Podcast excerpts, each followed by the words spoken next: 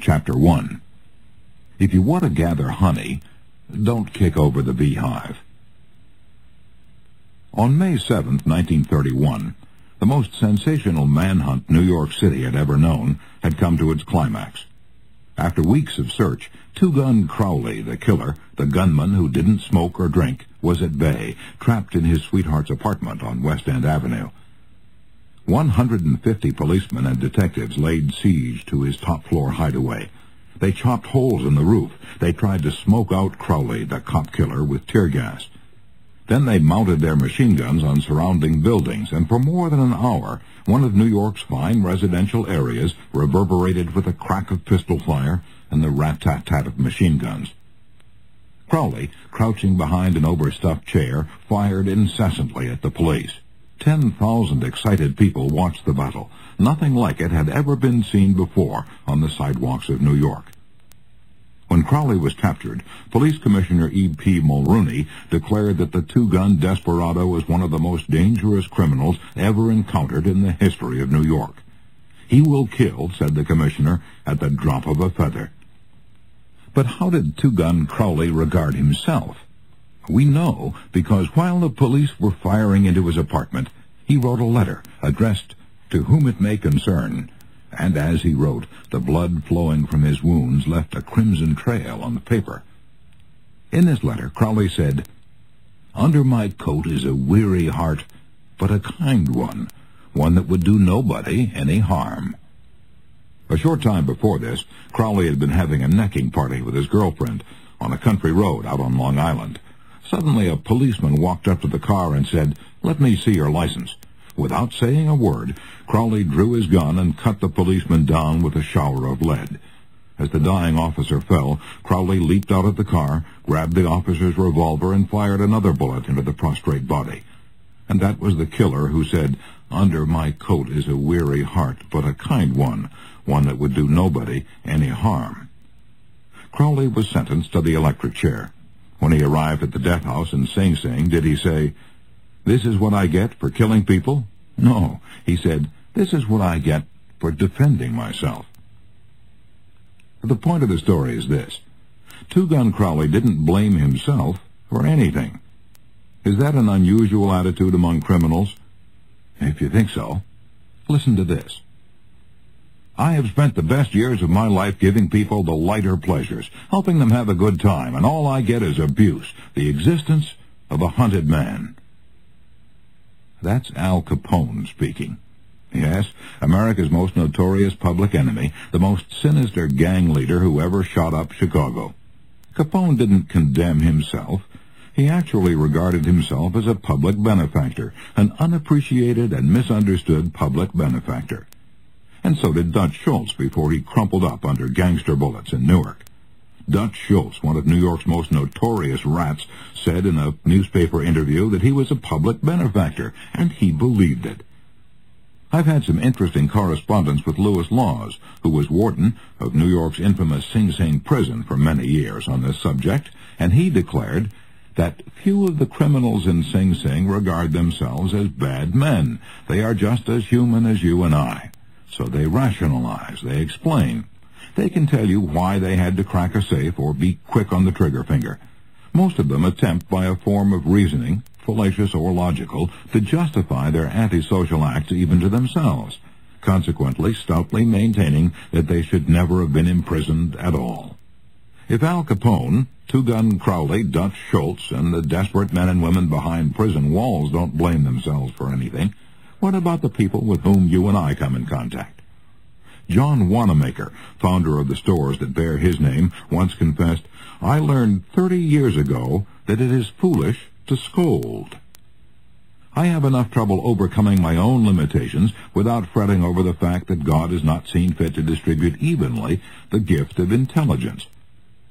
Wanamaker learned this lesson early, but I personally had to blunder through this old world for a third of a century before it even began to dawn upon me that 99 times out of a hundred, people don't criticize themselves for anything, no matter how wrong it may be. Criticism is futile because it puts a person on the defensive and usually makes him strive to justify himself. Criticism is dangerous because it wounds a person's precious pride, hurts his sense of importance, and arouses resentment. B.F. Skinner, the world-famous psychologist, proved through his experiments that an animal rewarded for good behavior will learn much more rapidly and retain what it learns far more effectively than an animal punished for bad behavior. Later studies have shown that the same applies to humans. By criticizing, we do not make lasting changes and often incur resentment. Hans Selye, another great psychologist, said, As much as we thirst for approval, we dread condemnation. The resentment that criticism engenders can demoralize employees, family members, and friends, and still not correct the situation that has been condemned. George B. Johnston of Enid, Oklahoma, is the safety coordinator for an engineering company.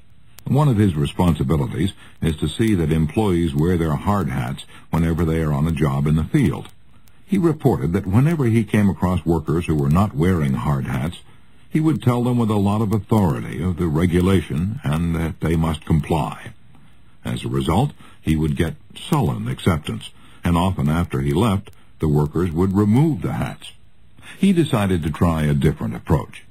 The next time he found some of the workers not wearing their hard hat, he asked if the hats were uncomfortable or didn't fit properly. Then he reminded the men in a pleasant tone of voice that the hat was designed to protect them from injury and suggested that it always be worn on the job. The result was increased compliance with the regulation with no resentment or emotional upset. You will find examples of the futility of criticism bristling on a thousand pages of history. Take, for example, the famous quarrel between Theodore Roosevelt and President Taft. A quarrel that split the Republican Party, put Woodrow Wilson in the White House, and wrote bold, luminous lines across the First World War and altered the flow of history. Now let's review the facts quickly. When Theodore Roosevelt stepped out of the White House in 1908, he supported Taft, who was elected president. Then Theodore Roosevelt went off to Africa to shoot lions. When he returned, he exploded. He denounced Taft for his conservatism, tried to secure the nomination for a third term himself, formed the Bull Moose Party, and all but demolished the GOP. In the election that followed, William Howard Taft and the Republican Party carried only two states, Vermont and Utah, the most disastrous defeat the party had ever known. Theodore Roosevelt blamed Taft, but did President Taft blame himself? Of course not. With tears in his eyes, Taft said, I don't see how I could have done any differently from what I have. Who was to blame, Roosevelt or Taft? Frankly, I don't know, and I don't care. The point I'm trying to make is that all of Theodore Roosevelt's criticism didn't persuade Taft that he was wrong. It merely made Taft strive to justify himself and to reiterate with tears in his eyes I don't see how I could have done any differently from what I have. Or take the Teapot Dome oil scandal. It kept the newspapers ringing with indignation in the early 1920s. It rocked the nation. Within the memory of living men, nothing like it had ever happened before in American public life. Now here are the bare facts of the scandal. Albert B. Fall, Secretary of the Interior in Harding's cabinet, was entrusted with the leasing of government oil reserves at Elk Hill and Teapot Dome, oil reserves that had been set aside for the future of the Navy. Did Secretary Fall permit competitive bidding? No, sir. He handed the fat, juicy contract outright to his friend Edward L. Doheny. Uh, what did Doheny do? he gave Secretary Fall what he was pleased to call a loan of $100,000. Then, in a high-handed manner, Secretary Fall ordered United States Marines into the district to drive off competitors whose adjacent wells were sapping oil out of the Elk Hill reserves. These competitors, driven off their ground at the ends of guns and bayonets, rushed into court and blew the lid off the Teapot Dome scandal. A stench arose so vile that it ruined the Harding administration, nauseated an entire nation, threatened to wreck the Republican Party, and put Albert B. Fall behind prison bars. Fall was condemned viciously, condemned as few men in public life have ever been. Did he repent? Never. Years later, Herbert Hoover intimated in a public speech that President Harding's death had been due to mental anxiety and worry because a friend had betrayed him. When Mrs. Fall heard that, she sprang from her chair. She wept. She shook her fists at fate and screamed, What? Harding betrayed by Fall? No, my husband never betrayed anyone. This whole house full of gold would not tempt my husband to do wrong. He is the one who has been betrayed and led to the slaughter and crucified. And there you are. Human nature in action. Wrongdoers blaming everybody but themselves. We are all like that. So when you and I are tempted to criticize someone tomorrow, let's remember Al Capone, Two Gun Crowley, and Albert Fall. Let's realize that criticisms are like homing pigeons. They always return home. Let's realize that the person we're going to correct and condemn will probably justify himself or herself and condemn us in return. Or, like the gentle Taft, will say, I don't see how I could have done any differently from what I have. On the morning of April 15th, 1865, Abraham Lincoln lay dying in a hall bedroom of a cheap lodging house directly across the street from Ford's Theater, where John Wilkes Booth had shot him. Lincoln's long body lay stretched diagonally across a sagging bed that was too short for him. A cheap reproduction of Rosa Bonheur's famous painting, The Horse Fair, hung above the bed, and a dismal gas jet flickered yellow light. As Lincoln lay dying, Secretary of War Stanton said, There lies the most perfect ruler of men that the world has ever seen. What was the secret of Lincoln's success in dealing with people?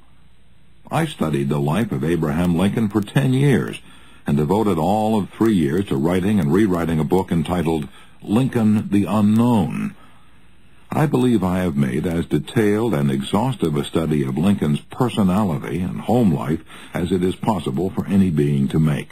I made a special study of Lincoln's method of dealing with people. Did he indulge in criticism? Oh, yes. As a young man in the Pigeon Creek Valley of Indiana, he not only criticized, but he wrote letters and poems ridiculing people and dropped these letters on the country roads where they were sure to be found. One of these letters aroused resentments that burned for a lifetime. Even after Lincoln had become a practicing lawyer in Springfield, Illinois, he attacked his opponents openly in letters published in the newspapers. But he did this just once too often. In the autumn of 1842, he ridiculed a vain, pugnacious politician by the name of James Shields. Lincoln lampooned him through an anonymous letter published in the Springfield Journal. The town roared with laughter.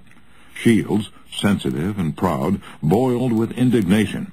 He found out who wrote the letter, leapt on his horse, started after Lincoln, and challenged him to fight a duel. Lincoln didn't want to fight. He was opposed to dueling, but he couldn't get out of it and save his honor. He was given the choice of weapons. Since he had very long arms, he chose cavalry broadswords and took lessons in sword fighting from a West Point graduate. And on the appointed day, he and Shields met on a sandbar in the Mississippi River, prepared to fight to the death. But at the last minute, their seconds interrupted and stopped the duel. And that was the most lurid personal incident in Lincoln's life. It taught him an invaluable lesson in the art of dealing with people. Never again did he write an insulting letter. Never again did he ridicule anyone. And from that time on, he almost never criticized anybody for anything. Time after time during the Civil War, Lincoln put a new general at the head of the Army of the Potomac, and each one in turn, McClellan, Pope, Burnside, Hooker, Meade, blundered tragically and drove Lincoln to pacing the floor in despair. Half the nation savagely condemned these incompetent generals, but Lincoln, with malice toward none and charity for all, held his peace. One of his favorite quotations was, Judge not, that ye be not judged.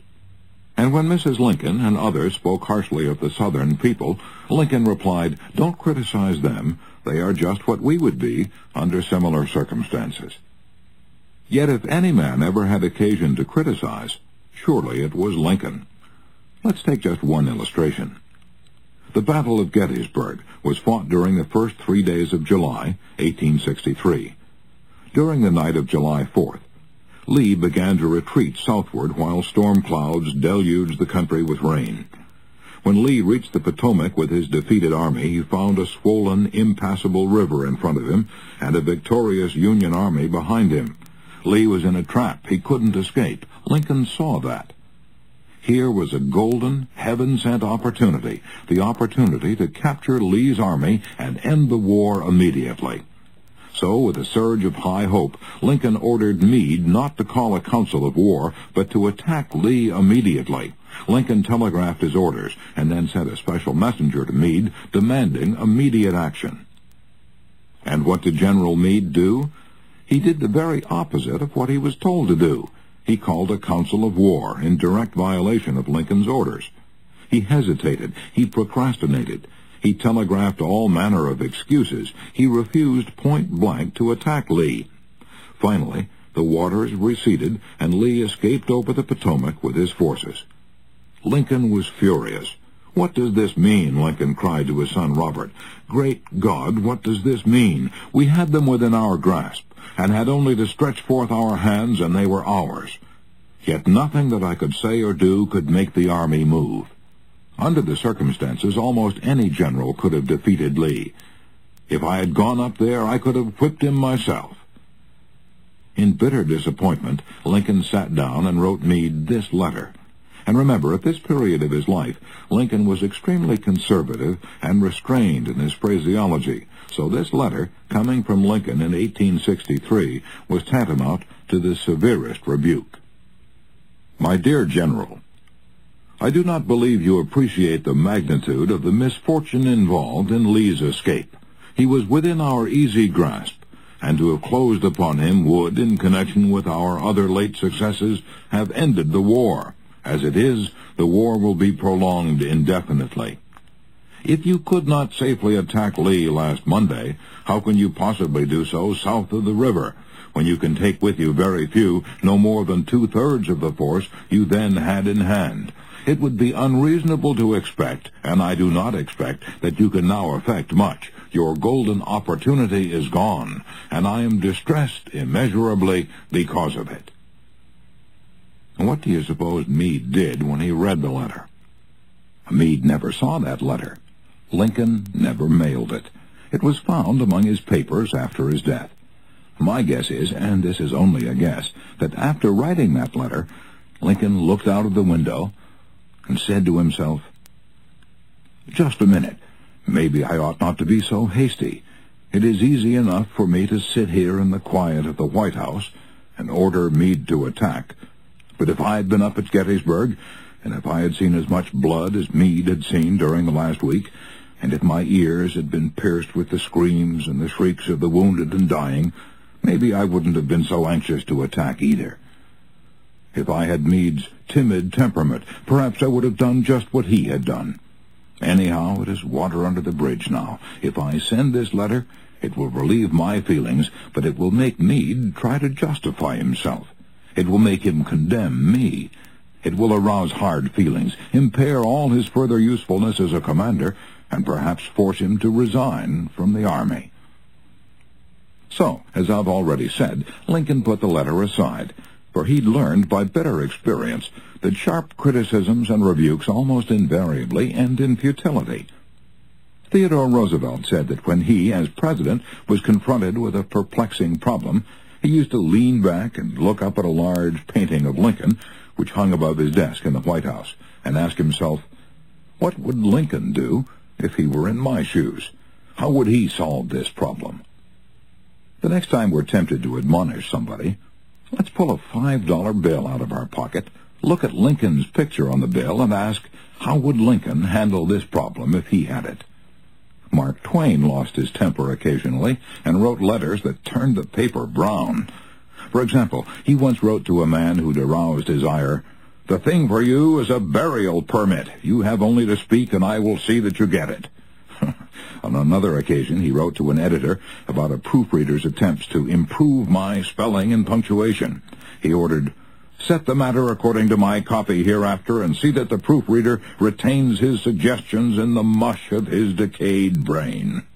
The writing of these stinging letters made Mark Twain feel better. They allowed him to blow off steam, and the letters didn't do any real harm because Mark's wife secretly lifted them out of the mail, and they were never sent.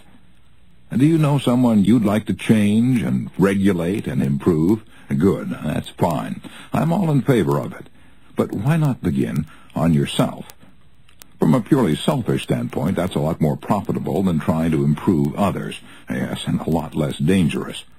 Don't complain about the snow on your neighbor's roof said Confucius, when your own doorstep is unclean. When I was still young and trying hard to impress people, I wrote a foolish letter to Richard Harding Davis, an author who once loomed large on the literary horizon of America. I was preparing a magazine article about authors. I asked Davis to tell me about his method of work. A few weeks earlier, I'd received a letter from someone with this notation at the bottom, dictated but not read. I was quite impressed. I felt that the writer must be very big and busy and important. I wasn't the slightest bit busy, but I was eager to make an impression on Richard Harding Davis, so I ended my short note with the words, dictated but not read. He never troubled to answer the letter. He simply returned it to me with this, scribbled across the bottom. Your bad manners are exceeded only by your bad manners. Uh, true, I had blundered, and perhaps I deserved this rebuke, but being human, I resented it. I resented it so sharply that when I read of the death of Richard Harding Davis ten years later, the one thought that still persisted in my mind, I'm ashamed to admit, was the hurt that he had given me. If you and I want to stir up a resentment tomorrow that may rankle across the decades and endure until death, just let us indulge in a little stinging criticism, no matter how certain we are that it is justified. When dealing with people, let us remember we are not dealing with creatures of logic. We are dealing with creatures of emotion, creatures bristling with prejudices and motivated by pride and vanity. Bitter criticism caused the sensitive Thomas Hardy, one of the finest novelists ever to enrich English literature, to give up forever the writing of fiction Criticism drove Thomas Chatterton, the English poet, to suicide. Benjamin Franklin, tactless in his youth, became so diplomatic, so adroit at handling people, that he was made American ambassador to France. The secret of his success? I will speak ill of no man, he said, and speak all the good I know of everybody. Any fool can criticize, condemn, and complain, and most fools do but it takes character and self-control to be understanding and forgiving. A great man shows his greatness, said Carlyle, by the way he treats little men. Bob Hoover, a famous test pilot and frequent performer at air shows, was returning to his home in Los Angeles from an air show in San Diego.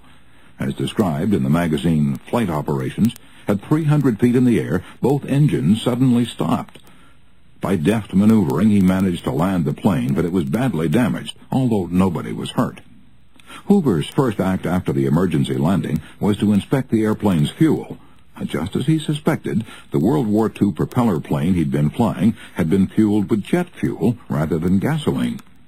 Upon returning to the airport, he asked to see the mechanic who had serviced his airplane.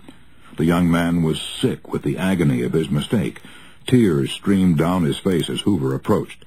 He had just caused the loss of a very expensive plane and could have caused the loss of three lives as well.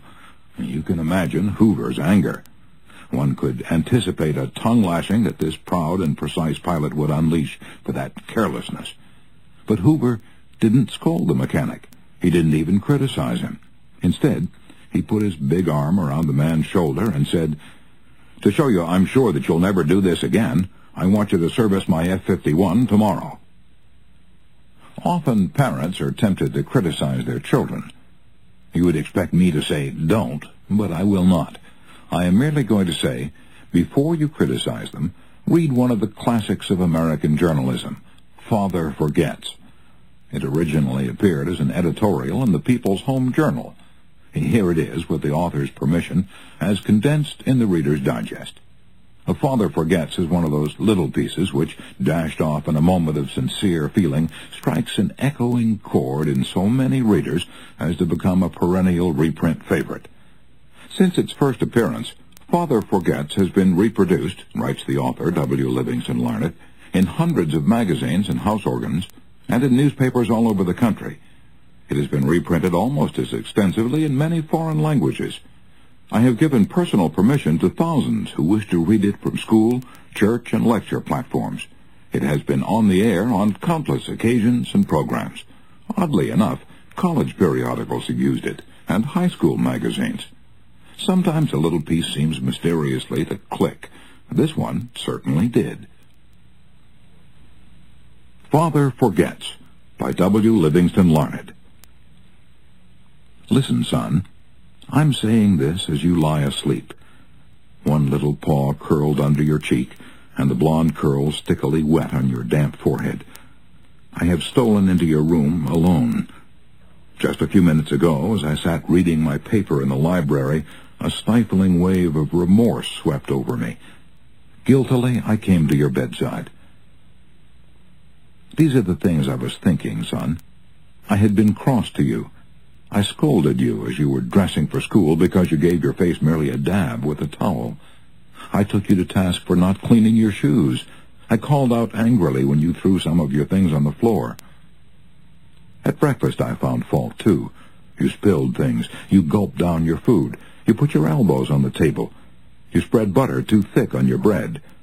And as you started off to play and I made for my train, you turned and waved a hand and called, Goodbye, Daddy. And I frowned and said in reply, Hold your shoulders back. Then it began all over again in the late afternoon. As I came up the road, I spied you down on your knees playing marbles. There were holes in your stockings. I humiliated you before your boyfriends by marching you ahead of me to the house. Stockings were expensive, and if you had to buy them, you'd be more careful. Imagine that, son, from a father. Do you remember later, when I was reading in the library, how you came in timidly with a sort of hurt look in your eyes? When I glanced up over my paper, impatient at the interruption, you hesitated at the door. What is it you want? I snapped. You said nothing, but ran across in one tempestuous plunge and threw your arms around my neck and kissed me, and your small arms tightened with an affection that God had set blooming in your heart and which even neglect could not wither and then you were gone, pattering up the stairs. Well, son, it was shortly afterwards that my paper slipped from my hands and a terrible, sickening fear came over me.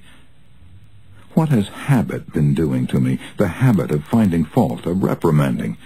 This was my reward to you for being a boy. It was not that I did not love you. It was that I expected too much of youth. I was measuring you by the yardstick of my own years and there was so much that was good and fine and true in your character. The little heart of you was as big as the dawn itself over the wide hills. This was shown by your spontaneous impulse to rush in and kiss me good night. Nothing else matters tonight, son. I have come to your bedside in the darkness, and I have knelt there ashamed. It is a feeble atonement. I know you would not understand these things if I told them to you during your waking hours. But tomorrow, I will be a real daddy. I will chum with you, and suffer when you suffer, and laugh when you laugh. I will bite my tongue when impatient words come. I will keep saying, as if it were a ritual, he is nothing but a boy, a little boy. I am afraid I have visualized you as a man, yet as I see you now, son, crumpled and weary in your cot, I see that you are still a baby. Yesterday you were in your mother's arms, your head on her shoulder. I have asked too much. Too much. Instead of condemning people, let's try to understand them. Let's try to figure out why they do what they do. That's a lot more profitable and intriguing than criticism, and it breeds sympathy, tolerance, and kindness. To know all is to forgive all. As Dr. Johnson said, God himself, sir, does not propose to judge man until the end of his days. Uh, why should you and I? Principle 1. Don't criticize, condemn, or complain. Chapter 2. The Big Secret of Dealing with People. There is only one way under